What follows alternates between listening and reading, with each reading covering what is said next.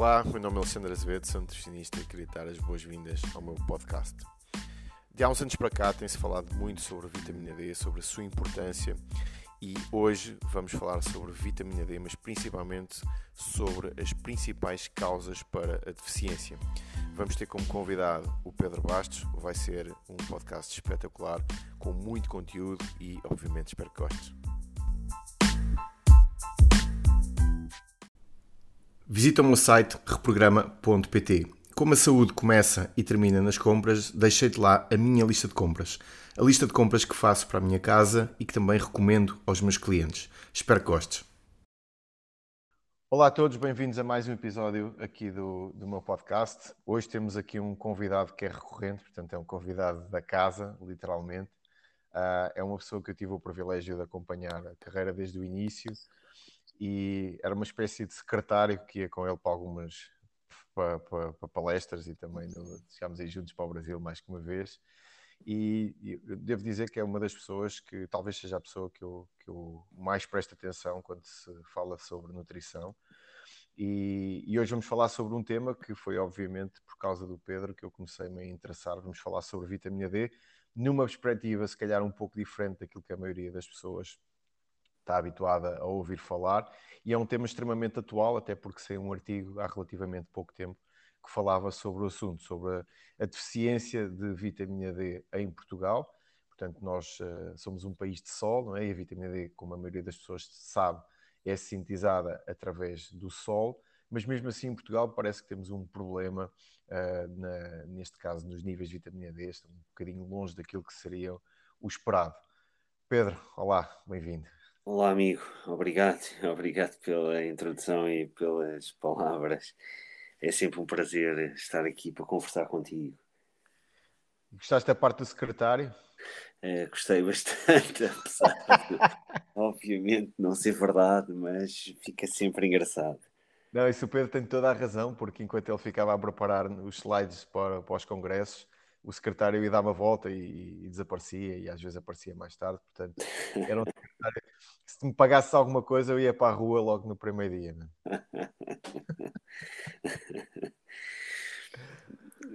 então, pá, vamos lá seguir lá o, o, o, assunto, senão depois as pessoas já não. As pessoas deixam de seguir aqui este, o podcast. Vá. Sim, então tu basicamente o que disseste foi que existe deficiência de vitamina D em vários países do mundo, incluindo Portugal, apesar de ser um país cheio de sol. Uh, e, e, isso é algo que parece um paradoxo, mas obviamente tem que ter uma explicação. E existem eh, várias possíveis explicações para isso. E para entendermos isso, eu penso que é importante nós percebermos que, que a vitamina D pode ser eh, obtida de duas formas uma delas é ingerindo, por exemplo, a partir de um suplemento ou, a partir de um alimento que contenha vitamina D, e outra forma, como tu disseste, é a partir de, do sol, mais especificamente da radiação ultravioleta B. Esta permite que na nossa pele possamos produzir vitamina D. Então, isto significa que se quisermos entender porque que Portugal e também vários outros países do mundo eh, apresentam uma prevalência de deficiência de vitamina D que não seria aquilo que à partida esperaríamos, tendo em conta uh, o número de horas de sol, uh, no caso de Portugal e, e, também no caso de vários outros países, como é o caso do Brasil, que também apresenta uma prevalência de vitamina D elevada, e onde então isto é ainda mais gritante, uma vez que no Brasil uh, o número de horas de sol e mais especificamente a possibilidade de uh, obtermos radiação ultravioleta B um, ehm, durante todo o ano é maior do que uh, em vários outros países, incluindo Portugal. Então, porquê que isto acontece? E para entendermos isto, temos que perceber que existem fatores que afetam a síntese de vitamina D a partir do sol, existem fatores relacionados com a ingestão de vitamina D e também com a absorção, nós temos que ingerir, mas depois temos que absorver. E depois existem fatores relacionados com o metabolismo da vitamina D, ou seja, a partir do momento em que já produzimos a vitamina D e ela saiu da nossa pele, ou que a ingerimos e ela foi absorvida, o que é que vamos fazer com ela? Porque alguma coisa temos que fazer com ela, temos que a converter em outras moléculas que depois vão ter os efeitos que eh, desejamos que eh, as mesmas tenham. Então, eh, nós temos que ter em atenção todos estes fatores que afetam a síntese, a ingestão e a absorção e o metabolismo da vitamina D.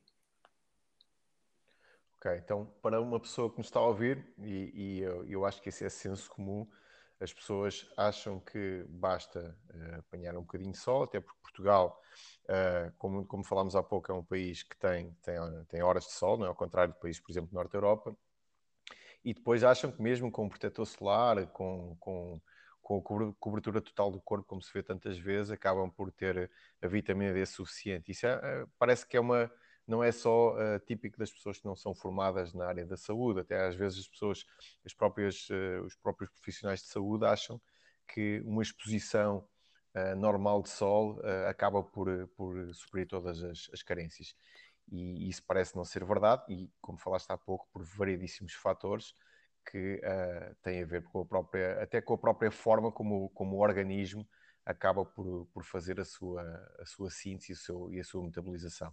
Queres falar sobre o, o, os principais fatores, então, que poderão afetar uh, uh, a síntese da vitamina D? Sim, eh, podemos falar sobre isso, obviamente. Então, em primeiro lugar, é preciso nós termos em conta o ângulo do Sol. E este ângulo do Sol é influenciado por vários fatores. O primeiro deles é a latitude. Então, o que é que isto significa? Significa, de uma forma muito simples, que quando nós estamos em latitudes baixas, como acontece nos trópicos, nós podemos sintetizar vitamina D o ano inteiro. Ok, perto é, do Equador, não é? Perto, perto do, Equador. Equador. Portanto, eh, para darmos um, um, um valor, eh, que eu sempre que creio que é sempre interessante termos, termos isso e para também facilitar depois isto do ponto de vista mais prático, uh, abaixo de 33 graus de latitude, aliás, até 33 graus de latitude, melhor dizendo, nós podemos, em teoria, sintetizar vitamina D o ano inteiro. E o que é que isto significa na, na prática? Se nós estivermos no Brasil, no sul do Brasil, por exemplo, em, eh, no Rio Grande do Sul, na fronteira com o Uruguai, nós estamos a 33 graus de latitude. Se estivermos no norte do Brasil, por exemplo, em Fortaleza, nós estamos perto dos 0 graus de latitude. Então estamos muito perto do Equador. Quando estamos em São Paulo, no Rio de Janeiro, estamos numa, numa latitude, eh, agora não, não sei precisar, mas eh, à volta dos 20 graus, talvez um pouco menos. Então, isto significa que no Brasil, em teoria, nós podemos produzir vitamina D todo o ano.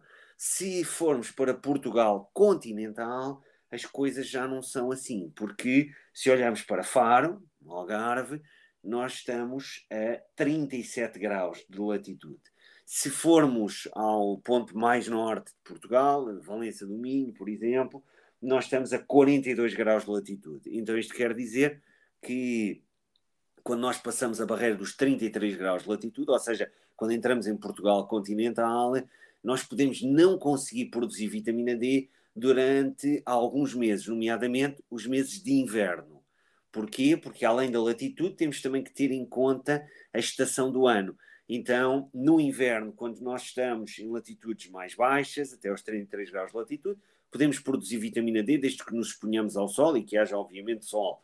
Mas se nós estivermos no inverno, mesmo que exista sol se estivermos acima dos 33 graus de latitude, como é o caso de Portugal continental, podemos não conseguir produzir vitamina D durante alguns meses, nomeadamente, para dar um exemplo, novembro até fevereiro, é difícil nós conseguirmos produzir vitamina D, pelo menos em quantidades suficientes. Então temos que ter em conta a latitude e temos que ter em conta a, a estação do ano.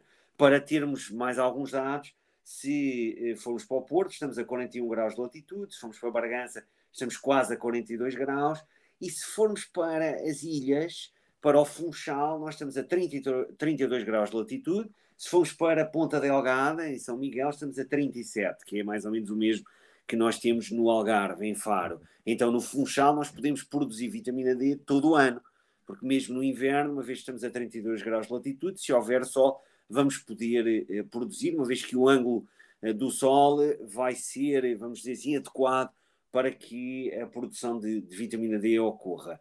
Um, mas, infelizmente, em Portugal continental isso não é assim. E em vários outros países, nomeadamente em, em praticamente todos os países da Europa, uh, vamos ter esse problema no inverno, que é o facto de nós necessitarmos, num dia de bastante sol, de estarmos expostos ao sol durante muito mais tempo do que aquilo que acontece na primavera e no verão. Então, então aquela... se, calhar, se calhar se nós tivéssemos aí uma prescrição médica para passarmos uns dias em São Tomé, acabava por ser interessante, não é? por exemplo, ao Cabo Verde, como tu gostas muito, eh, por exemplo, São Vicente, onde tu estiveste, está a 16 graus de latitude. Então aí tu consegues produzir vitamina D o ano inteiro. Ok, ótimo. Ótimo. Então, ok, desculpa, cortei-te um bocado o raciocínio. Portanto, estavas a falar sobre a questão da latitude. Uh, eu penso que na altura, até acho que foi contigo que, que foste tu que partilhaste esse artigo, uh, alguns problemas. Eu posso me estar antecipar um bocadinho ao tema, mas, por exemplo, uh, havia, havia alguma literatura sobre uh, pessoas de etnia africana que moravam nos Estados Unidos, em latitudes mais a norte, que tinham problemas graves de raquitismo, portanto, provocados também pela, pela deficiência severa em, em vitamina D. Sim, esse, esse, poderá ser outro fator e, e, e, sim, podemos falar nele também. Um, mas antes de irmos a ele, deixa-me só, um, por favor, uh, falar ainda sobre o ângulo do Sol, o que é que além da latitude e de, da estação do ano também o afeta. Existe mais, mais existe mais um fator, uh, e esse fator é a hora do dia. Então, ao amanhecer e ao entardecer, também não conseguimos produzir praticamente nenhuma vitamina D, mesmo que estejamos no, nos trópicos. Okay. Então, isto quer dizer que nós temos que ter em conta a latitude, quanto mais perto do Equador, melhor. Temos que ter em conta a estação, temos que ter em conta a estação do ano. Então, se estivermos no verão, melhor, obviamente, do que no inverno. Precisamos de muito menos tempo de exposição para poder produzir vitamina D. E depois temos que ter em conta a hora do dia. Apesar de, obviamente, no verão, o risco de eh, termos outros problem problemas associados à exposição solar, como alguns tipos de câncer da pele, por exemplo, ser obviamente maior, também a possibilidade de produzirmos vitamina D e outras moléculas, além da vitamina D, que poderão ter efeitos benéficos, também é maior. Um, e depois temos a hora do dia.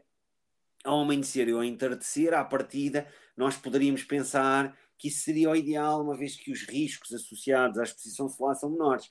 Só uhum. que não vamos ter um benefício, que é um benefício importante, que é a produção de vitamina D. Então, se formos para uma hora do dia mais próxima do meio-dia, vamos poder produzir vitamina D Uh, mas obviamente também podemos ter efeitos adversos. Então o que é que aí temos que fazer é uh, expor-nos durante o tempo necessário para podermos produzir vitamina D e depois afastar-nos do sol.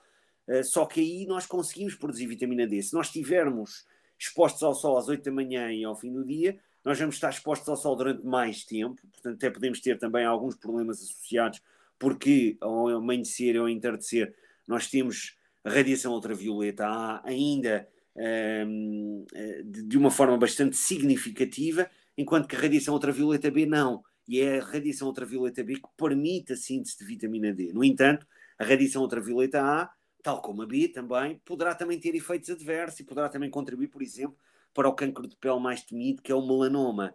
Então, ao estarmos ao amanhecer e ao entardecer, com a ilusão de que não temos qualquer problema em fazê-lo e que vamos ter benefícios, eh, talvez seja algo que nós eh, devêssemos eh, talvez repensar, uma vez que se nós quisermos de facto maximizar a síntese de vitamina D, devemos fazê-lo mais próximo do meio-dia, mas aí temos que obviamente encurtar também o tempo de exposição para evitar problemas. Só que temos que ter em conta neste caso também uh, a latitude e também a estação do ano, porque se nós estivermos no verão uh, numa latitude baixa, como tu estiveste, por exemplo, em São Vicente, aí tu vais precisar de menos tempo de exposição para produzir vitamina D. Se tu estiveres, por exemplo, na Suécia, uh, no outono, tu vais precisar de muito mais tempo para produzir vitamina D, muito possivelmente no outono, se calhar nem consegues produzir vitamina D, mesmo que haja muito sol. Então, nós temos que ter em conta estes três fatores: latitude,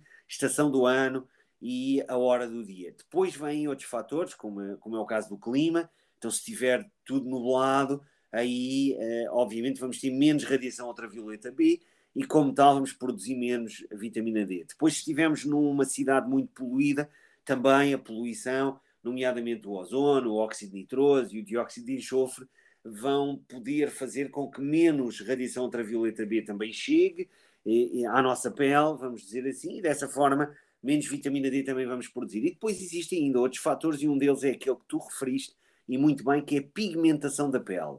Então nós não podemos esquecer que nós todos uh, somos originários de África, então durante grande parte do nosso tempo na Terra, uh, enquanto hominídeos, nós vivemos em latitudes mais baixas, nomeadamente no sudeste uh, africano. E, como tal, nós desenvolvemos adaptações. E uma adaptação é termos mais melanina na nossa pele. E as pessoas que ainda vivem aí, que são descendentes daquelas que vivem aí e que emigraram nos últimos décadas ou até né, nos últimos séculos para outras regiões, como é o caso dos Estados Unidos, como é o caso da Europa, etc., essas pessoas eh, poderão ter aqui um problema, que é o seguinte: é o facto de eh, a melanina funcionar como um protetor solar e se numa latitude baixa, com muita radiação ultravioleta B, termos mais melanina nos dá proteção, mas ainda assim nos permite, nos ponhamos ao sol, como é óbvio, sem roupa, produzir vitamina D numa latitude mais alta, principalmente no inverno, podemos não conseguir produzir vitamina D e, como tal, podemos ter complicações, como é o caso do raquitismo, por exemplo. E isto é algo que, numa pessoa com mais melanina, nomeadamente uma pessoa de origem africana, eh, de origem indiana, de origem paquistanesa, eh, por exemplo, ehm, aí neste caso, ao terem mais melanina, vão precisar de mais tempo de exposição solar para poderem produzir a mesma vitamina D que uma pessoa com uma pele, por exemplo, tipo 1 ou tipo 2, são pessoas, por exemplo, do norte da Europa, eh, teriam que o fazer, porque são pessoas com muito menos melanina. Aliás, uma pessoa com uma pele tipo 1 é uma pessoa totalmente despigmentada. E essa despigmentação também é uma adaptação, a partir do momento em que os nossos antepassados eh, saíram né, de latitudes mais baixas e começaram a emigrar para latitudes mais altas, houve um problema que foi a deficiência de vitamina D, que causou raquitismo, isso compromete a sobrevivência.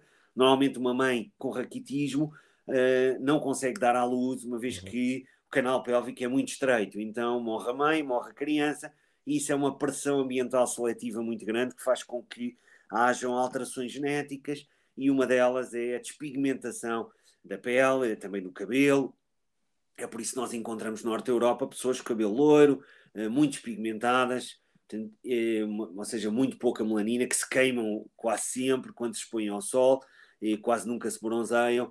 E, essas pessoas são pessoas que estão adaptadas para aquela latitude. Se colocares essas pessoas numa latitude mais baixa, como fizeram os ingleses quando imigraram para a Austrália, Austrália. vais ter problemas, nomeadamente um aumento de, do risco de vários tipos de câncer da pele Uh, então nós temos sempre que, também que jogar com esta questão da adaptação ao meio. Então hoje, obviamente, temos pessoas com uma pele adaptada para latitudes muito altas, viver em latitudes baixas, e temos o contrário, pessoas adaptadas para latitudes mais baixas, a viver em latitudes mais extremas, e onde aí, neste caso, um, a deficiência de vitamina D poderá ser muito mais prevalente, como tu falaste.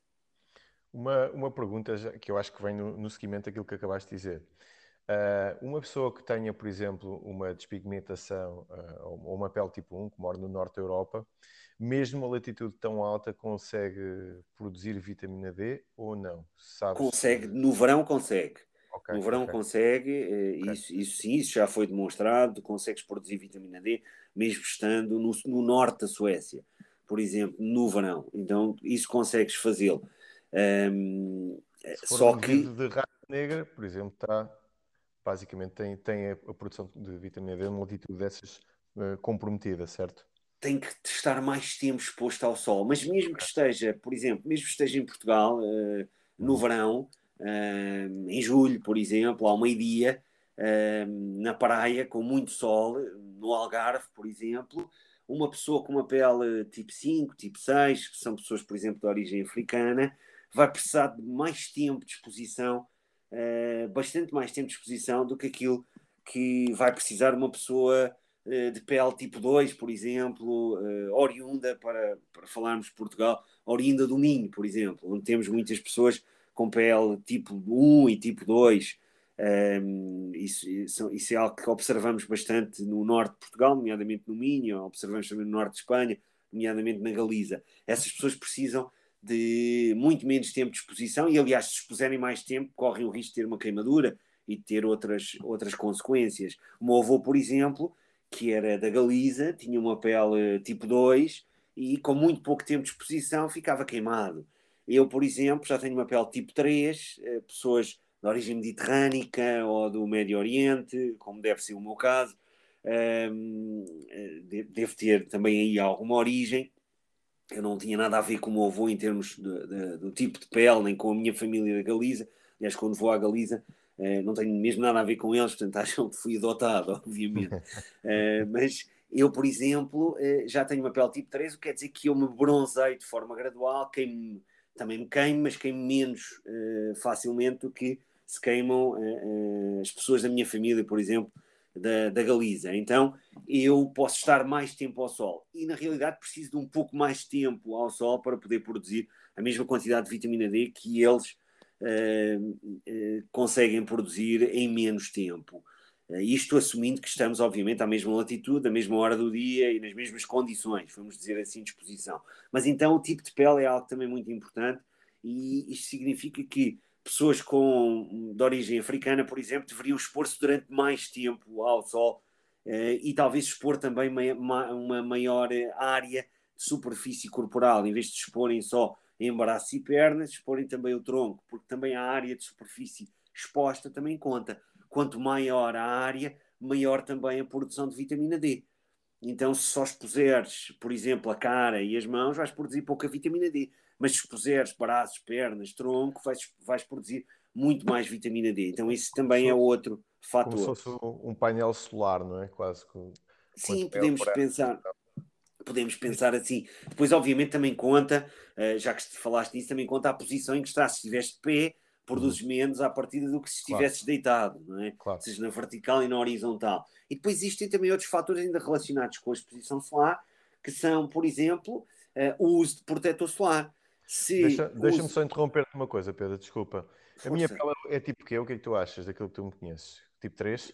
Tem, tem entre o 2 e o 3. Ok, Sim, eu talvez seja 3. O meu pai tem, tem, um, tem um tipo de pele, acho que uma pele tipo 3, e o meu pai há pouco tempo fez análise à vitamina D. Bem, o meu pai basicamente passa, tem, tem bastante exposição solar. Não só durante o verão, isso tem uma exposição quase total, que ele está quase sempre na praia, e o meu pai tinha níveis miseráveis de vitamina D. Portanto, o meu pai tinha abaixo de 20, penso eu.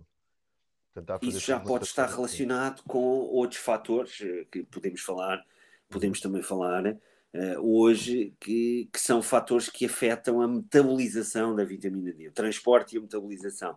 Muito possivelmente é isso que acontece com o teu pai. Uh, portanto, fatores não relacionados com a produção, mas relacionados depois com aquilo que tu fazes com a vitamina uhum. D que produziste. O que, o que, tu disseste nesta primeira fase, e, e, é uma coisa que nós falamos e que acabamos por conversar muito, porque é isto depois que passa para as pessoas e é a parte prática. Parece que existe aqui uma, uma relação fundamental entre tempo de exposição, local onde estás, cuidado para não fazeres uma queimadura solar, é, horas em que tu tens a exposição solar e as pessoas depois jogarem com isto tudo. Não é à toa que é um tema que acaba por gerar sempre alguma confusão no meio das pessoas, porque por um lado ouvem falar sobre a importância de usar protetor e meter protetor em casa, depois a importância que é irem para eh, ou terem uma exposição solar fora dos horários de sol, uh, depois ouvem falar na importância de vitamina D, agora nós estamos a falar da importância das pessoas terem, obviamente, consciência, mas conseguirem se expor nas horas de, de, de maior radiação. Portanto, isto fica aqui um bocadinho, para quem está a ouvir, fica assim um pouco confuso, não é?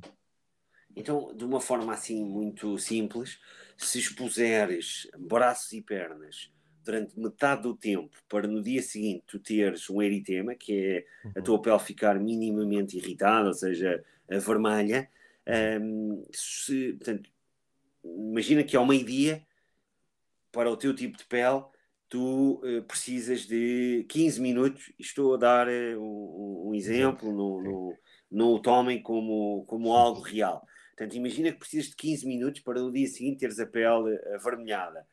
Então, o que é que tu deverias fazer para poderes produzir uma quantidade de vitamina D já significativa, entre 3 a 4 mil unidades de, de, de vitamina D3? uh, que já é uma, uma quantidade significativa. Então, o que tu deverias fazer era passar-te a expor em braços e pernas uh, durante apenas 7 ou 8 minutos. Portanto, uhum. se 15 minutos é o que tu precisas para ter uma irritação da pele, vais-te expor durante metade desse tempo. Se expuseres braços e pernas, podes produzir à volta de uh, 3 a 4 mil unidades de vitamina D. Mas se expuseres também o tronco, vais produzir mais. Então, se tu expuseres o tronco também, como acontece no verão, quando estamos na praia, eh, vais produzir uma quantidade significativamente mais alta. E, então também temos que jogar com a área de superfície corporal. Isto é muito importante, por exemplo, para os idosos, porque com o envelhecimento nós temos, os mecanismos são, são conhecidos, mas penso que não vale a pena entrarmos nisso, mas o que precisamos de saber é que com a idade parece que nós temos menor capacidade de produção de vitamina D. Então, aquilo que se aconselha não é que nos exponhamos durante mais tempo, porque isso pode causar danos na pele. O que se aconselha é que exponhamos maior área okay. uh, do nosso corpo ao sol. Então, em vez de nós nos expormos durante, em vez de nos expormos 10 minutos, por exemplo, eh, vamos nos expor 20, não, não é isso que, que eu recomendaria. O que recomendaria é que, em vez de expormos apenas braços e pernas, que exponhamos também o tronco. Okay. Um, e, e, essa seria a, a, melhor recomendação, e penso também a melhor recomendação para pessoas mais jovens, para minimizar também os efeitos adversos do sol. Porque se nós pusermos também o tronco, nós podemos estar menos tempo ao sol para produzir a quantidade de vitamina D que precisamos. Então aqui nós temos sempre que jogar com o benefício e o risco, porque os riscos existem, como é óbvio. Então aqui ninguém está a dizer para nos expormos ao sol de forma livre, sem qualquer tipo de proteção, sem qualquer tipo de cuidado, sem terem atenção ao tipo de pele, as nossas limitações, mesmo em termos de saúde, etc. Então, nós temos que, obviamente, ser conscientes e expor-nos ao sol de uma forma que seja razoável. Um, o problema é quando nós deixamos de ser razoáveis e eh, partimos para os extremos e dizemos não nos podemos expor nada ao sol, isso tem eh, prejuízos, tem efeitos adversos que hoje estão bem um, evidentes, existem cada vez mais estudos a, mostrá-los, mas também não podemos partir para o oposto, quer dizer, posso-me expor ao sol à vontade, porque isso depois vai ter muitos efeitos adversos. Então não, temos que ser aqui, obviamente, razoáveis, mas a idade aqui é um outro fator a termos em conta. E depois, obviamente, se nós nos expusermos com roupa, é óbvio que vamos produzir pouca vitamina D. Um, se não nos expusermos ao sol, também, obviamente, não vamos poder produzi-la, mesmo que estejamos num país com muito sol, só saímos à rua à noite, não vamos poder produzir vitamina D. Uh, e depois existe a questão do protetor solar. O protetor solar tem como objetivo evitar que a radiação ultravioleta A e também a B, que é aquela que permite a síntese de vitamina D, consiga chegar à nossa pele.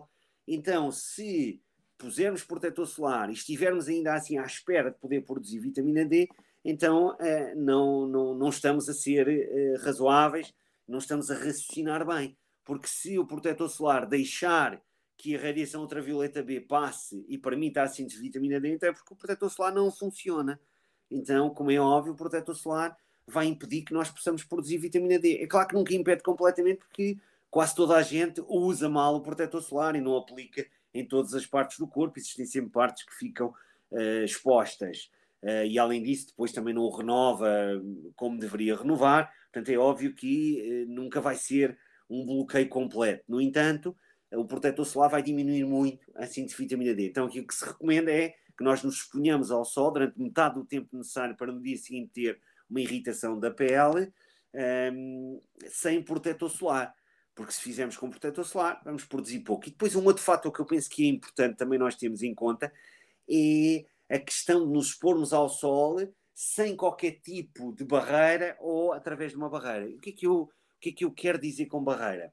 Uma uhum. barreira pode ser o vidro, pode ser o acrílico, pode ser o plástico, porque nós, quando estamos expostos ao sol a partir de um vidro, não é? por exemplo, quando estamos à janela, nós sentimos o calor eh, e conseguimos até ter alguns dos efeitos que o sol tem no nosso humor, porque o sol tem de facto efeitos no nosso humor por vários mecanismos. Isso de facto acontece.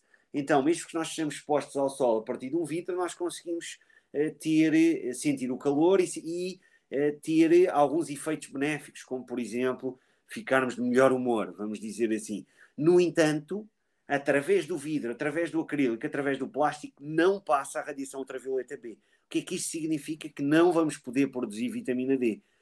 no entanto, passa a radiação ultravioleta A, que uhum. pode contribuir, por exemplo, para o melanoma e pode, inclusivamente, levar à degradação da vitamina D que nós produzimos. Então, a exposição ao sol é sem estas barreiras. Estas barreiras podem fazer com que tenhamos exposição um, à radiação ultravioleta A, mas não tenhamos a exposição à radiação ultravioleta B, que é aquela que permite a síntese de vitamina D. Ou seja, podemos ter efeitos adversos, mas não temos este efeito benéfico da síntese de vitamina D. Portanto, é importante também termos isto em conta. Ok, ok. Uma pergunta um bocadinho, uh, pá, eu acho que vem no seguimento e, e, acho que nós nunca falámos sobre isso e, e surgiu. Uh, tu sabes se, se, as populações, por exemplo, que viveram eh, na, na região, nesta região, ou pelo menos a, as tribos que moravam em, em, latitudes mais a norte, tinham algum tipo de proteção solar, ou se isto era um problema que nós já tínhamos na antiguidade, ou se isto é um problema uh, da, da modernidade, ou seja, se hoje em dia uh, a barreira do ozono, por exemplo, está mais fragilizada, se nós hoje em dia temos mais uh, temos, temos consequências mais adversas do que antigamente, porque não sei se há, provavelmente também não sabes, há 20, 30, 40 mil anos, se as pessoas em Portugal, né, se uma tribo aqui tinha essas preocupações com a exposição solar, se elas naturalmente se protegiam do sol, não sei se já leste alguma coisa sobre isso. Não, infelizmente não te posso dar uma resposta sobre isso. Posso dizer, por exemplo, que algumas populações do norte da África, como as uh, populações nómadas do norte da. África, por exemplo, usam proteção. Mas aí estamos a falar de um local onde claro, uh, claro. a exposição solar durante o dia é, uh, claro, é elevada. Então aí faz, faz todo sentido. Se formos, por exemplo, para a África, temos várias populações que aquelas que ainda têm um estilo de vida tradicional, obviamente, não aquelas que estão totalmente já um, ocidentalizadas, vamos dizer assim. Uh, mas aquelas pessoas que ainda vivem de uma forma mais tradicional, quer seja em África, quer seja no continente americano, por exemplo, na Amazónia, quer seja uh, na floresta tropical, por exemplo, uh, na Ásia, em, em, alguns locais da Ásia, como é o caso, por exemplo, da Malásia, ou até das Filipinas, por exemplo, ou as Ilhas Andamã, para dar alguns exemplos de populações que conheço minimamente, aí tu vês que as pessoas estão com muito pouca roupa. Mas aí também estamos a falar de pessoas que têm uma pele adaptada para, para o local onde estão.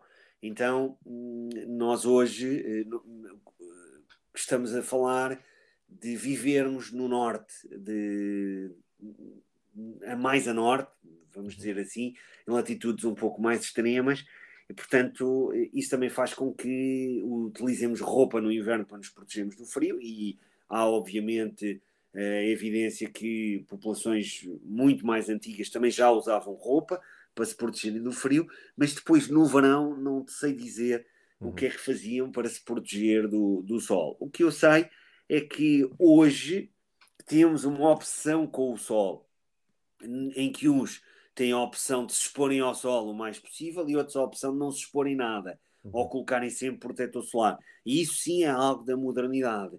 E aqui existe também algo que eu, que eu penso que é importante nós referirmos: é que nós temos que olhar para a exposição solar eh, um pouco como olhamos para vários outros hábitos da nossa vida.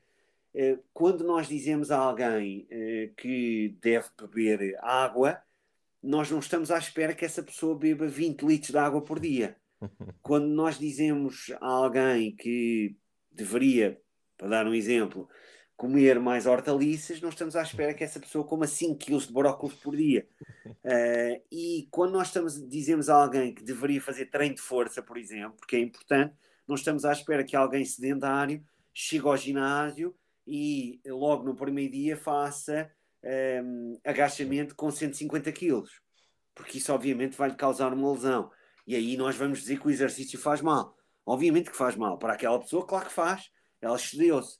Também, no caso do sol, nós também não podemos estar à espera de estarmos, como acontece com muitas pessoas, 11 meses do ano sem praticamente nos expormos ao sol e depois, durante o mês do verão, nós ficarmos expostos ao sol um, a torrar como se quiséssemos. Uh, aquecer um, um, alimento, até assar, exatamente. Uh, então nós também temos que ter em conta isto: é que populações tradicionais e, e indivíduos, por exemplo, que têm uh, um, um, trabalho ao ar livre, são pessoas que se expõem de forma contínua ao longo do ano. Então são pessoas que já têm uma adaptação ao sol e ainda assim elas uh, evitam estar expostas ao sol, isso sim, durante as horas de maior calor. Então as pessoas expõem-se ao sol de uma forma que é a forma que eu acho que é mais inteligente que é, elas expõem-se de uma forma uh, que evita que possam ter efeitos adversos, porque evitam as horas de maior calor, e além disso, elas, pelo facto de se exporem ao sol de forma contínua, estão adaptadas. Então nós devíamos aprender com isso. E o que é que isso significaria, na minha opinião? Obviamente é a minha opinião pessoal, mas o que é que isso, eh, na minha opinião, de, deveria significar? Que nós deveríamos nos expor ao sol de uma forma moderada e contínua, eh, moderada, contínua, progressiva. Então, nós, se não nos expomos ao sol há bastante tempo, o que nós deveríamos fazer é expor-nos durante pouco tempo. E, pouco a pouco, vamos expondo um pouco mais. E, e, obviamente, evitando sempre o eritema, evitando sempre aquela irritação da pele. Então, se nós fizermos isso, o risco de efeitos adversos é, obviamente, muito menor do que se nós eh, não nos expusermos ao sol e depois decidirmos começar a expor-nos de uma forma completamente excessiva, que é o que acontece na maioria das pessoas, porque aquilo que tu vês tu vês isso em, em muitas famílias, uh, que é as pessoas não se expõem ao sol durante praticamente todo o ano, tem um inverno de 11 meses e depois tem um verão com muita exposição solar, onde normalmente as pessoas têm pelo menos uma queimadura durante as férias. Isso, isso é o, o, aquilo que todos deveríamos evitar. Então, aquilo que ninguém devia fazer é isso que, infelizmente, a maioria faz. Ok, ok. É difícil, às vezes, as pessoas. Eh, para já começa por entender um problema que é altamente complexo, não é? Começa por aí. Uh, porque a maioria das pessoas, quando, quando ouve falar sobre a vitamina D, uh, fica, fica baralhada e fica confusa por, por todos estes fatores que falámos. E ainda nem sequer começámos a falar de outros fatores, se calhar, um bocadinho mais complexos para, para haver carência, né? E, e depois, pronto, as pessoas chegam à praia, fazem, vêm com a tal ganância do, do sol, é? como tu falaste agora, e, e, pronto, e querem compensar aquilo que, que, não fizeram, mas isso acontece em, em praticamente todas as áreas. Eu, por exemplo, uh, as, uh, há dois tipos de chamadas ou de mensagens que eu recebo nas redes sociais que, que me irritam, epá, pronto, deixam-me furioso, ok? Eu felizmente tenho, uma, tenho um controle da minha fúria para porrar e, e consigo responder uh, de uma forma educada. Em primeiro lugar é pedirem uma receita quando eu publico frango assado com salada, ok? Pronto, isso é isso é a primeira. Para todos os meus ouvintes estão aqui a ouvir, quando eu publico frango assado com salada, não é peixe-espada, ok? É frango. E o acompanhamento é salada. Portanto, a receita é, é simples. A outra coisa, a outra coisa normalmente é quando as pessoas dizem assim: ah, eu já fiz tudo, tudo, tudo e, e não consigo emagrecer. Epá, e obviamente não fizeram tudo, tudo, tudo. Estão muito longe de terem feito um décimo daquilo que, que poderiam fazer. Mas isso acontece porquê? Porque as pessoas tentam resolver problemas ligados ao peso que têm décadas, às vezes, no mês. Então fazem um déficit calórico completamente absurdo durante uma semana, uh, não, têm, não conseguem perder 10 quilos naquela semana, né? até porque não cortaram nem um braço nem uma perna, mantêm os membros todos intactos, né? se cortarem um braço é mais rápido perder peso, e, e, depois estão frustradíssimos porque andam a passar fome, às vezes com déficits calóricos de 50% e 60%, e, e, não estão a ter resultados. Porque as pessoas tentam fazer, parece que existe um mecanismo de compensação, não é? as pessoas tentam fazer tudo num dia e isso passa-se com praticamente tudo na nossa vida, não é? Tipo, é verão, pronto, agora é sol, tenho, tenho duas semanas de férias, pá, vou fazer tudo aquilo que eu não fiz, portanto vou aproveitar o máximo e depois, obviamente, todos esses excessos trazem consequências e a falta de paciência, às vezes, para provocar uma adaptação, seja naquilo que for, seja no treino, como falaste, seja na, na alimentação, seja na exposição solar, há uma falta de paciência generalizada e depois isso acaba por ter, por ter consequências. Então, falaste há pouco também de outras questões que podem estar relacionadas com carência de vitamina D, Epá, e gostava que falasse um bocadinho sobre isso, porque, mais uma vez, acho que estes conteúdos podem ser muito importantes para as pessoas que estão a ouvir e acaba por ser, se calhar, uma, uma, um trabalho de serviço público, porque acaba por tirar muitas dúvidas a, a, a, pessoas que, se calhar, já leram alguma coisa sobre vitamina D, mas nunca viram nada assim tão aprofundado. Bem, nós falamos dos fatores que afetam então a produção de vitamina D uhum. quando nos expomos ao sol. Mas depois eh, existem, obviamente, pessoas que eh, não se podem expor ao sol, por exemplo, ou, uhum. ou, pessoas que, pelo seu estilo de vida, também não têm essa. Pessoas que não se podem expor ao sol por, por indicação médica.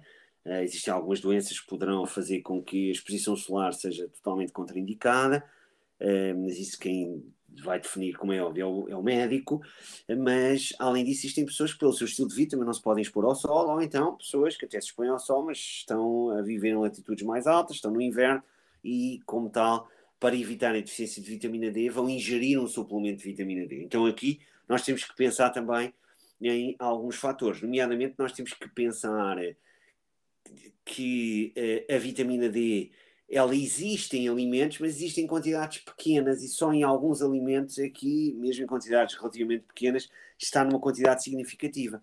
Então, nós temos vitamina D, por exemplo, no salmão, mas é no salmão selvagem. 100 gramas de salmão selvagem tem aproximadamente mil unidades internacionais de vitamina D, o que é algo já significativo. Pode ser insuficiente para algumas pessoas, pode ser totalmente adequado para outras, um, ou até excessivo para algumas. No entanto, isto é no salmão selvagem. Se fores para o salmão de uh, viveiro, nós temos quatro vezes menos vitamina D do que no selvagem, por exemplo. Depois temos também nas sardinhas. Então, 100 gramas de sardinhas dão-nos aproximadamente 500 unidades de vitamina D. Mas quando é que normalmente nós ingerimos sardinhas? No verão, que é quando, à partida, não precisaríamos de as ingerir para obter vitamina D, uma vez que podíamos produzi-la ao, ao expor-nos ao sol. Um, então posso, fazer uma, posso fazer uma pergunta relacionada com isso? Eu fiz esta mesma pergunta ao, ao, Gabriel, mas relacionada. O Gabriel é um amigo nosso, meu e do Pedro. Para quem não conhece, é criador da, do, da nutrição funcional, é uma, uma, pessoa que nós gostamos muito e que, e que é nosso amigo.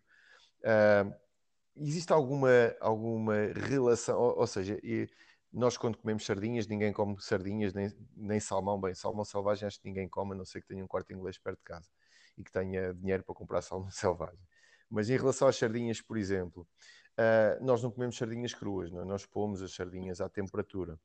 E a pergunta que eu fiz na altura ao Gabriel é um bocadinho off-topic hoje, é em relação à degradação do ômega 3, mas quando nós uh, expomos as sardinhas à temperatura, quando nós as cozinhamos no, no fogo, Uh, sabes se existe alguma, alguma questão relacionada também com a diminuição ou com a degradação da vitamina D presente na, na, na gordura do peixe? Sim, existe. No entanto, não é uh, assim tão grande. Okay. Então, isto okay. quer dizer que conseguimos ainda manter quantidades significativas de vitamina D na, no peixe quando, quando o grelhamos. Okay. Então, no caso, a, a vitamina D até é bastante estável e resiste ainda bastante. Se fossem outros nutrientes, já não seria assim. Por exemplo, vitaminas do complexo B, por exemplo, essas são muito pouco resistentes e aí perderíamos um, bastante. Depois podemos ter também uh, ácidos gordos, como é o caso dos ácidos gordos ômega 3, onde podemos uhum. também ter uh, alterações nos mesmos. Mas no caso da vitamina D, ela até, até é bastante resistente. Não quer dizer que não tenhamos uma redução, claro. temos, mas ainda assim conseguimos manter quantidades significativas. Mas aqui o grande problema é que nós temos poucas fontes são poucas as fontes de, de vitamina D em alimentos. Então, muitas vezes, quando nós não podemos produzir vitamina D, porque não podemos expor-nos ao sol, pelos motivos que sejam, não importa agora, temos que recorrer a um suplemento. Então, aqui neste caso, depois, temos também algumas questões, que é, por exemplo, o regime de suplementação. E eu penso que isto é importante uh, falar de uma forma muito rápida. Nós podemos tomar doses moderadas diariamente ou até semanalmente, portanto, uma vez por semana, ou todos os dias, ou podemos tomar doses elevadas de forma intermitente, por exemplo, uma vez por mês, uma vez cada dois meses, ou três meses, ou quatro, ou seis, ou uma vez por ano, em que estamos a falar de doses muito altas.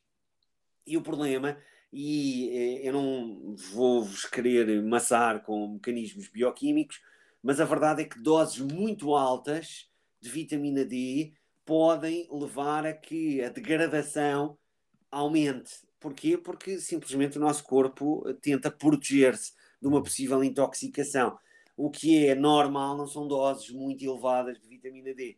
Então, o que é normal são doses moderadas, aquilo que é fisiológico, aquilo que nós poderíamos uh, produzir ou até obter um, ehm, através da vitamina D solúvel, não é? Exatamente, exatamente. Então, aqui isso também é uma questão, mas aqui eh, que pode depois também explicar a maior toxicidade associada à vitamina D em relação a outras vitaminas, nomeadamente, como eu disse há pouco, algumas vitaminas do complexo B, como por uhum. exemplo a B1 ou a B2, que são vitaminas com uma muito baixa toxicidade. Uh, no caso da vitamina D já não é assim, no caso da vitamina A a toxicidade ainda pode ser maior.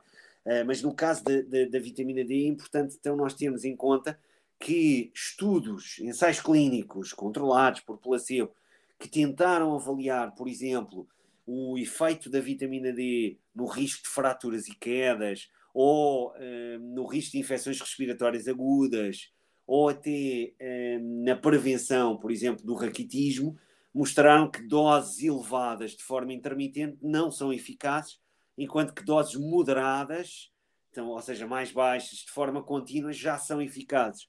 Então, isto também é algo importante. Uh, aquelas pessoas que estão a fazer suplementação de vitamina D em doses muito altas, por exemplo, um, três ou quatro vezes por ano, em vez de o fazerem todos os dias ou pelo menos semanalmente, são pessoas que talvez devessem conversar com o seu profissional de saúde, seja médico, seja nutricionista, e uh, repensarem juntos uh, esta forma de suplementação. Depois, além de, de, desta questão, existe depois a interação entre a vitamina D e alguns nutrientes. Então, existem nutrientes como nomeadamente vitaminas E, vitaminas K, vitaminas A, que quando ingeridas em conjunto com a vitamina D podem reduzir a absorção da vitamina D, ou seja, elas podem competir pela absorção no nosso intestino. Depois existem fármacos que podem reduzir a absorção de lípidos, como é o caso, por exemplo, do Orlistat, que afeta de forma muito negativa a absorção de vitamina D. Depois temos algumas doenças que podem também afetar a absorção de vitamina D, como é o caso, por exemplo, da doença de Crohn ou da doença celíaca.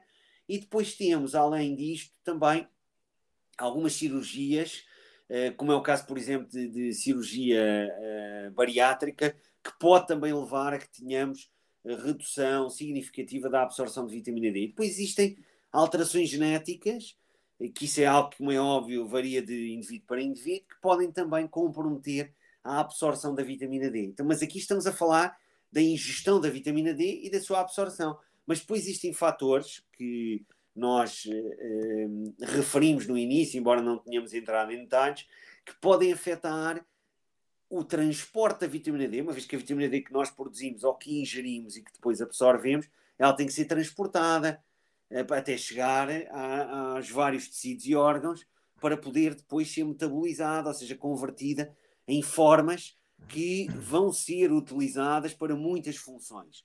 Então, os benefícios atribuídos à vitamina D dependem, em grande medida, da capacidade que as nossas células têm de poder converter a vitamina D que nós absorvemos, seja ingerimos e absorvemos a partir de um suplemento ou de um alimento, e, ou aquela que produzimos, nas formas que depois essas mesmas células vão poder utilizar.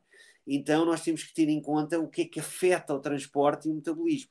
Por exemplo, mais uma vez, a genética afeta o transporte e afeta o metabolismo. O estudo que tu referiste, que saiu há muito pouco tempo, é um estudo feito em Portugal, eh, mostrou que a prevalência de uma determinada uh, uh, variante genética que afeta o transporte da vitamina D parece ser maior em Portugal do que na Europa, um, como um todo, do que a média europeia. Então, isso poderia explicar, pelo menos em parte, a elevada prevalência de deficiência de vitamina D que existe em Portugal. Embora, na minha opinião, e o estudo é um estudo muito válido, obviamente, e os meus parabéns aos investigadores que o fizeram, mas, na minha opinião, eh, nós eh, temos que ter em conta muitos outros fatores além de apenas a genética.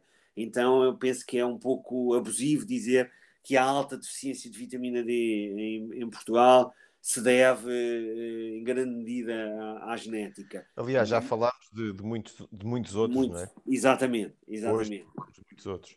Exatamente. Depois temos eh, doenças como doença hepática, por exemplo, doenças do fígado, doenças renais, que podem também afetar a metabolização da vitamina D e fazer com que tenhamos uma deficiência chamada deficiência funcional de vitamina D, ou seja, nós até estamos a ingerir vitamina D numa quantidade suficiente, estamos a absorvê-la bem ou estamos a produzi-la bem, no entanto, depois a metabolização da mesma não é adequada por causa destas doenças.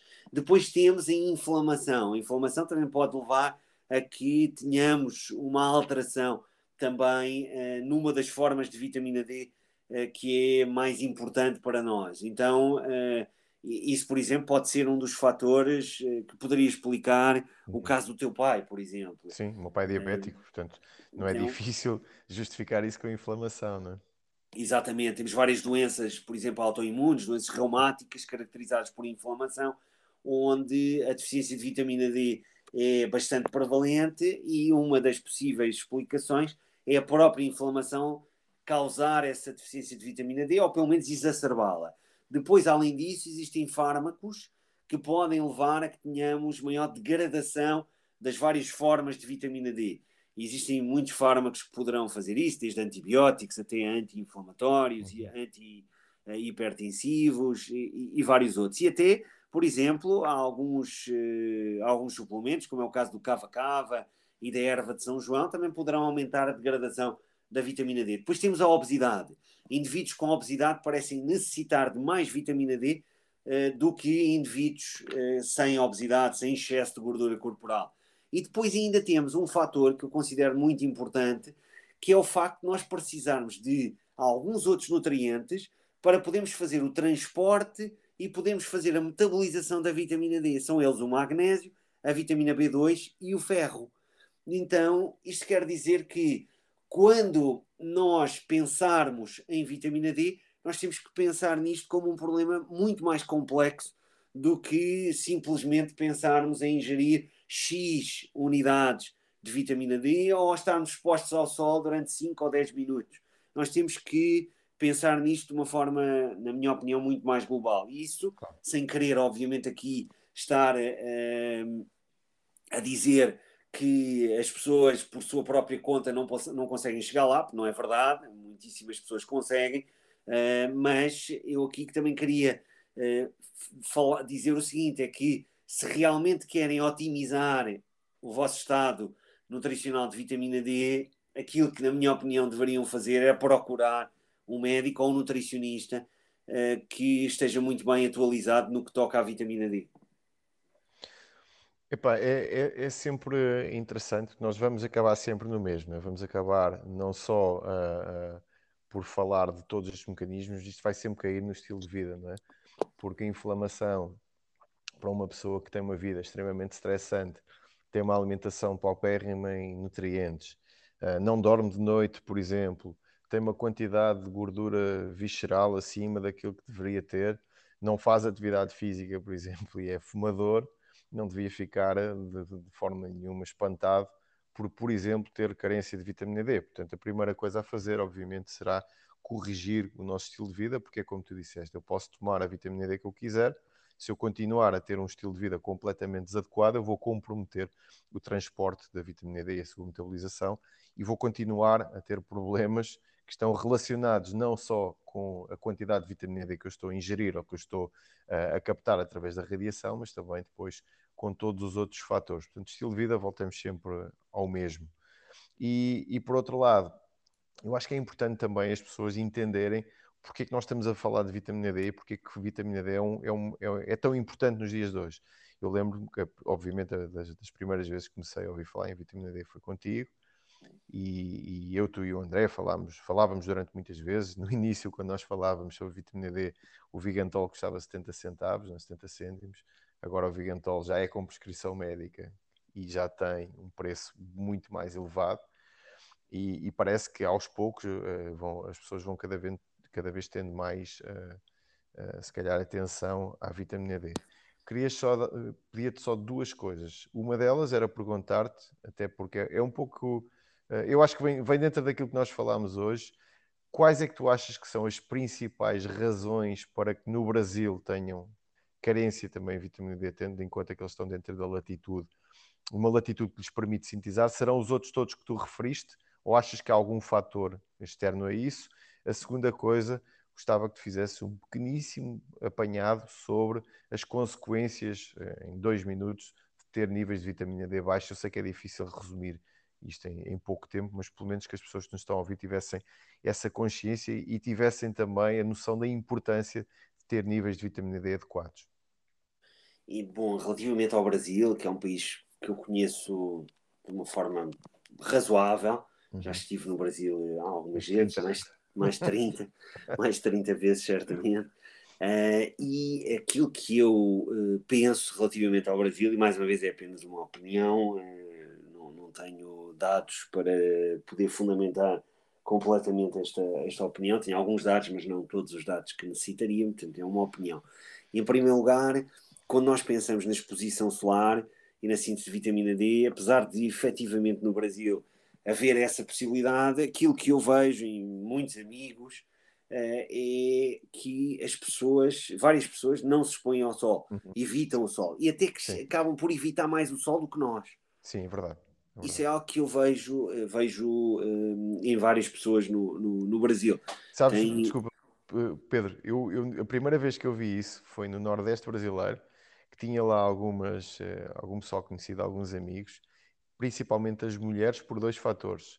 Um fator, por, normalmente, provoca pela, pela ideia que o sol acaba por estragar a pele. Então, as mulheres têm, no Brasil, têm, cuidam muito do corpo e cuidam muito da imagem. E então, isso era, era o principal fator que eu via. As mulheres não saem de casa sem protetor solar, usam muitos cremes e têm muitos cuidados aí com a, com a pele. Isso é algo que, que efetivamente parece, parece acontecer em, em muitas mulheres e muitos homens uh, no, no, Brasil. Então evitam uh, a exposição solar ou, ou, protegem-se. Por outro lado, o facto de também ser muito quente, uhum. mais do que aqui, também faz com que as pessoas evitem mais o sol, não andem tanto ao sol como aqui. E isso também é um fator a termos em conta. Por exemplo, dou-te um exemplo mais extremo, mas é a Arábia Saudita. E não estou a falar das mulheres, porque infelizmente eh, eu também não quero entrar em questões políticas, mas uh, me faz muita confusão ver a forma como as mulheres são tratadas uh, na Arábia Saudita. E, mas o facto de, das mulheres andarem, obviamente, com, com roupa total faz uhum. com que não possam sintetizar qualquer vitamina D. No entanto, os homens também evitam a exposição ao sol porque é muito quente. E curiosamente, os níveis de vitamina D na Arábia Saudita são maiores no inverno do que no verão. Porquê? Porque no inverno eh, faz menos calor, apesar de ainda fazer calor, faz menos, e então expõem-se mais ao sol do que no verão, porque é completamente impossível expor-se ao sol com temperaturas a rondar os 50 graus.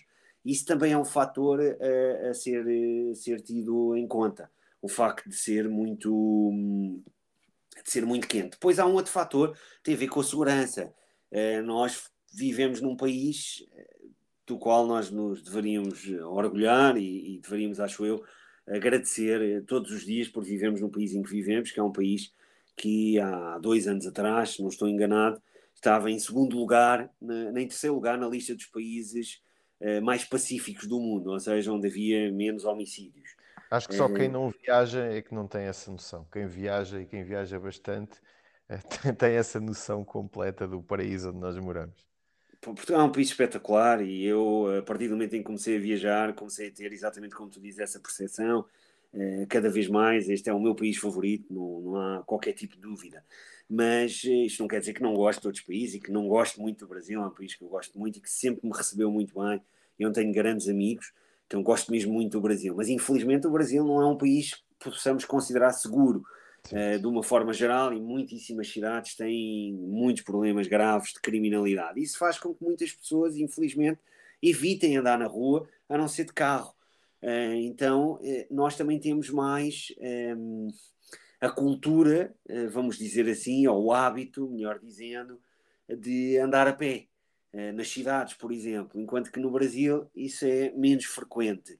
e isso também leva a que tenhamos depois menos exposição solar. E depois temos outros fatores, nomeadamente aquele que tu falaste, a inflamação um, e a obesidade. E a obesidade leva a que a deficiência de vitamina D possa ser mais prevalente por vários mecanismos e um deles é justamente por ser uma causa de inflamação. E infelizmente, ao que eu assisti no Brasil, eu vou ao Brasil desde 1992 e eu assisti, assisti a uma grande alteração no índice de massa corporal, na composição corporal da população brasileira. Hoje eh, temos muito mais pessoas no Brasil, pelo menos tendo em conta a minha percepção e tendo em conta também eh, dados, eh, estatísticos, nós temos mais pessoas com excesso de gordura corporal hoje do que tínhamos naquela altura, quando eu comecei a ir ao Brasil. Então, esse também é um fator que eh, poderia explicar um, a, a, elevada prevalência de deficiência de vitamina D em várias regiões do Brasil. E, e depois tu fizeste-me então uma, uma, um pedido para eu. Deixa-me só dizer-te uma coisa em relação a. Eu vou ao Brasil, a primeira vez que fui ao Brasil foi em 2000, penso eu. Fui com os meus pais, fomos ao Rio de Janeiro e depois voltei ao Brasil, eh, sei lá, dois ou três anos depois, e basicamente o Nordeste brasileiro era o meu playguard, portanto, com alguns amigos meus, uh, acabávamos por passar lá algumas temporadas e tive o privilégio de, poupar dinheiro para viajar, é uma coisa que eu, que eu sempre gostei muito de fazer. E eu achava estranho como é que aquele, como é que aquele pessoal não estava mais destruído. As pessoas que eu vi pela primeira vez completamente viciadas em Coca-Cola foi do Nordeste brasileiro. Mas viciadas, estou-te a dizer, 2 litros de Coca-Cola por dia. Então, uh, o, o, Brasil é um país com, com muitas assimetrias sociais e normalmente as assimetrias uh, sociais têm hábitos diferentes.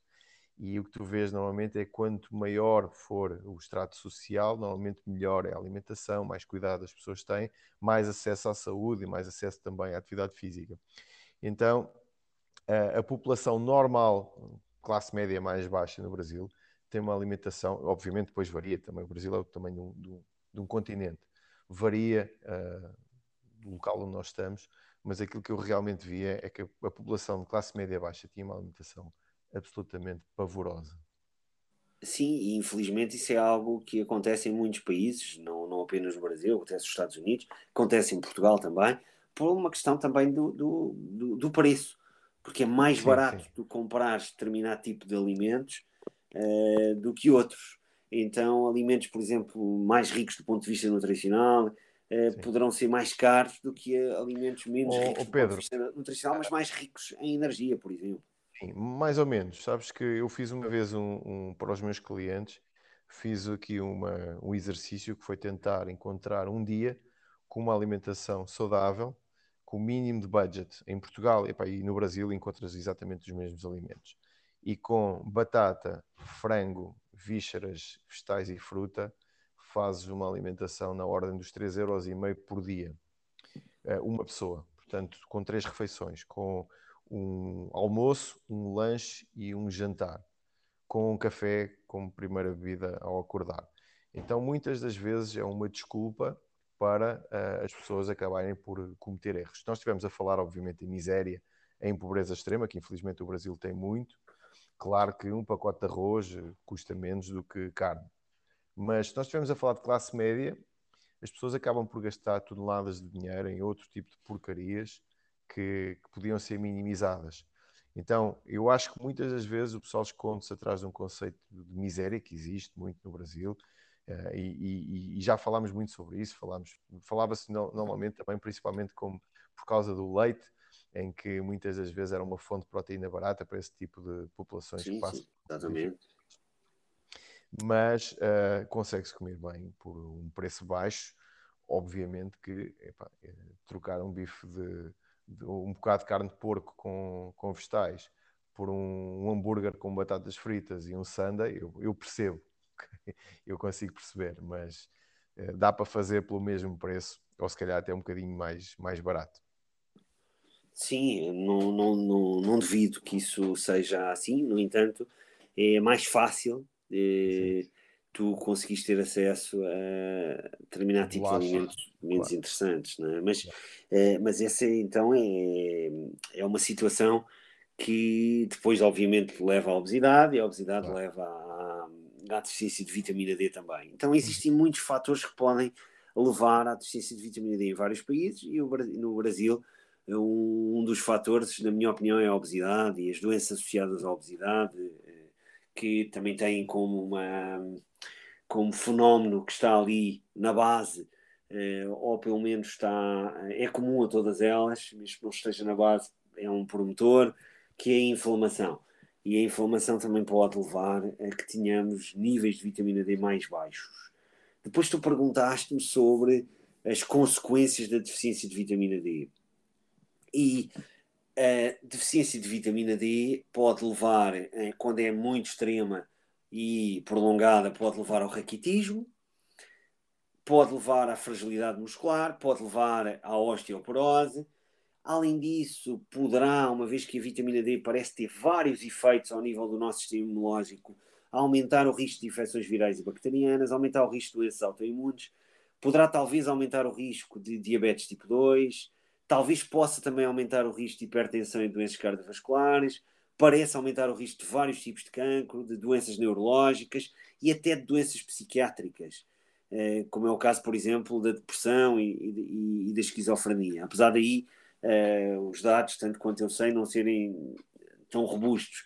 Mas hoje já começamos a ter cada vez mais estudos uh, no que toca, por exemplo, a algo que nos importa, porque estamos a passar por isso, que é o risco de infecções virais e bacterianas. Uhum. Então, por exemplo, uh, pacientes com Covid-19 que apresentam deficiência de vitamina D, parece que têm maior risco de complicações uh, causadas pela, pela doença.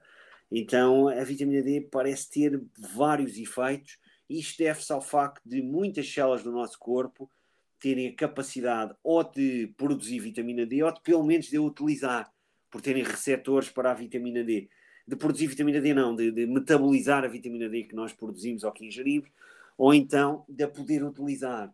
E, e por isso, eh, talvez então, eh, hoje, como temos tantas pessoas com deficiência de vitamina D, apareçam tantos estudos observacionais, é um facto, portanto, têm limitações, são apenas correlações, mas tantos estudos a, a correlacionar a deficiência de vitamina D com esta ou com aquela doença.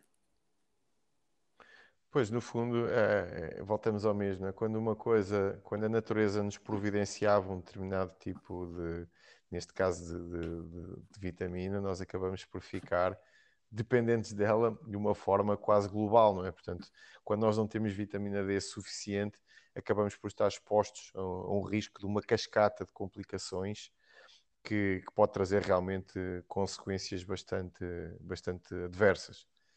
E, e, parece que a maioria das pessoas apresenta níveis muito baixos, poucas pessoas medem os níveis de vitamina D, uh, uh, os médicos muitas vezes não estão ainda uh, muito atentos a, estes marcadores, não, é uma coisa que ainda passa um pouco nos pingos da chuva e eu acho que cada vez mais também tem a tendência é as pessoas mudarem um pouco a mentalidade e procurarem também ver os seus níveis de vitamina D até como um marcador importante de um estado de saúde que se quer equilibrado, que se quer equilibrado não só com a alimentação e com o estilo de vida, mas também com os marcadores uh, ótimos para nós conseguirmos prevenir doenças, porque o que nós sabemos hoje em dia é que é muito mais fácil prevenir algum tipo de doenças do que propriamente tratá-las ou, ou curá-las. Sim, a prevenção deve ser, na minha opinião, é o nosso grande objetivo.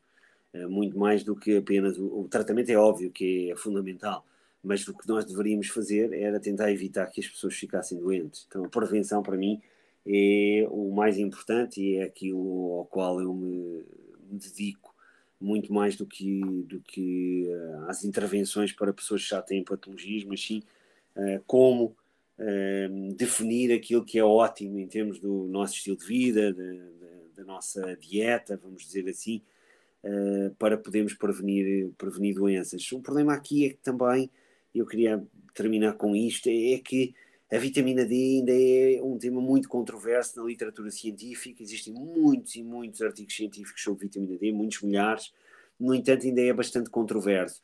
E depois temos uh, ensaios clínicos e vários ensaios clínicos que não mostraram uh, que a vitamina D tivesse qualquer efeito. E aqui temos muitos problemas, que é o facto de, para que um ensaio clínico onde um grupo toma vitamina D e o outro um placebo, possa de facto ser considerado um ser, ser considerado um bom respeito aos efeitos da vitamina D, deveria ter em conta algo que muitos ensaios clínicos não têm em conta, que é os vários fatores que vão afetar, neste caso estamos a falar da ingestão, vão afetar a absorção, vão afetar o transporte e vão afetar a metabolização da vitamina D. E nem todos fazem algo que é algo básico, que é definir quem são as pessoas que precisam de vitamina D e as que não precisam. Claro. Porquê? Porque se nós vamos dar a mesma dose de vitamina D uh, 10 pessoas em que um grupo tem deficiência severa, claro, claro. uns têm deficiência severa, outros têm uma deficiência ligeira e outros não têm qualquer deficiência, o que nós vamos ter é, em alguns, aquela dose, por exemplo, imaginemos que é uma dose moderada, para aqueles que têm uma deficiência ligeira, uma dose ótima, leva aqueles deixem de estar deficientes, para aqueles que já estão bem, não serve para nada, e para aqueles que têm uma deficiência severa, não lhes permite chegar a um estado de suficiência ótimo. Então, isto também é um problema, é que ao, ao colocarmos todas as pessoas no mesmo saco, num estudo, e darmos a mesma dose a todas elas, faz com que depois eh, o resultado final seja não serviu para nada. Quando para algumas delas serve, para outras de facto não serve. Então o que nós temos também que definir é quem são as pessoas que precisam de vitamina D. Existem muitas limitações nos vários eh, estudos que eh, têm sido feitos com vitamina D, também naqueles que mostraram resultados positivos, obviamente, como é óbvio, e essas limitações fazem com que também os profissionais de saúde uh, que se tentam basear na melhor evidência científica tenham, olhem também para isto com alguma suspeição. E eu entendo isso, só que para de facto nós percebermos, na minha opinião, uh, o verdadeiro papel da vitamina D, nós temos que olhar para ela de uma forma muito mais complexa e não podemos olhar apenas para uma revisão sistemática sem entendermos o tema em profundidade. E além disso, entender que muitas das patologias que se desenvolvem quando nós temos carência de vitamina D não acontece de um dia para o outro, não é? Esse é um dos problemas também dos estudos feitos em nutrição e com nutrientes, porque eu não vou ficar uh, diabético tipo 2 uh, eh, no mês, não é?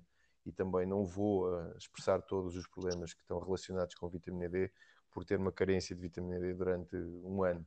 E esse é um problema sempre, porque nós precisamos sempre de muito tempo para que as pessoas fiquem doentes. Ficar doente às vezes dá, um, dá algum trabalho, é preciso cometer erros sistematicamente todos os dias, todos os dias e, e, fazer alguns disparates todos os dias. É preciso ser consistente também para ficar doente. Não é? Se o nosso corpo é muito mais resiliente do que aquilo que se possa máquina, imaginar e aguenta muita tarefa, a verdade é essa. Uma máquina de guerra.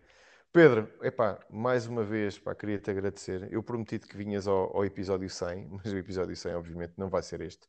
Portanto, isto foi só uma armadilha para te ter cá hoje. O Pedro é uma pessoa bastante ocupada. Portanto, neste momento a pandemia eh, não lhe tirou trabalho, muito pelo contrário, ele acaba por estar também bastante ativo uh, online e acaba por, por receber os mesmos convites para os congressos, sem o benefício de ir de avião para um país porreiro, apanhar sol e vitamina D e, e comer em restaurantes bons. Não é? Acabas por comer no teu restaurante, que é a tua casa, e acabas por não fazer as viagens, que eu sei que, embora te queixes que é cansativo, gostas sempre de ir a sítios porreiros para a Madeira e, e, aproveitar também um bocadinho desse, desse lifestyle. É verdade, mas agora, a pandemia mudou isso. Que andas de lado. É verdade, a pandemia mudou bastante o nosso estilo de vida uh, e hoje em dia o meu trabalho é à frente do, de um ecrã. Então uh, o cenário é sempre, é sempre o mesmo. É uma espécie é da, da Cristina Ferreira da nutrição, não é? Algo assim do, do género. Algo assim do género. E, mas, no entanto, também fez com que eu pudesse ter eh, mais qualidade de vida pelo facto de não viajar tanto como viajava uma vez que as viagens causam também muitos problemas e um deles é alterar o nosso ritmo circadiano, que é algo fundamental e que devemos também ter em conta e as posições formas de nós regularmos esse ritmo circadiano. Bem, adoraria falar sobre isso, não vai ser possível. Pedro, um grande abraço. Grande Muito abraço, obrigado pela tua participação e se calhar vemos depois no almoço lá na casa da André, né? Deve ser a próxima. Com certeza, com certeza. Vá, um abraço. Pá. Tchau, tchau. Um grande obrigado. abraço. Obrigado, amigo. Um grande abraço. Obrigado. Muito obrigado. obrigado a gente que nos ouviu. Espero que tenham gostado deste conteúdo. Um abraço. Muito obrigado. Um abraço.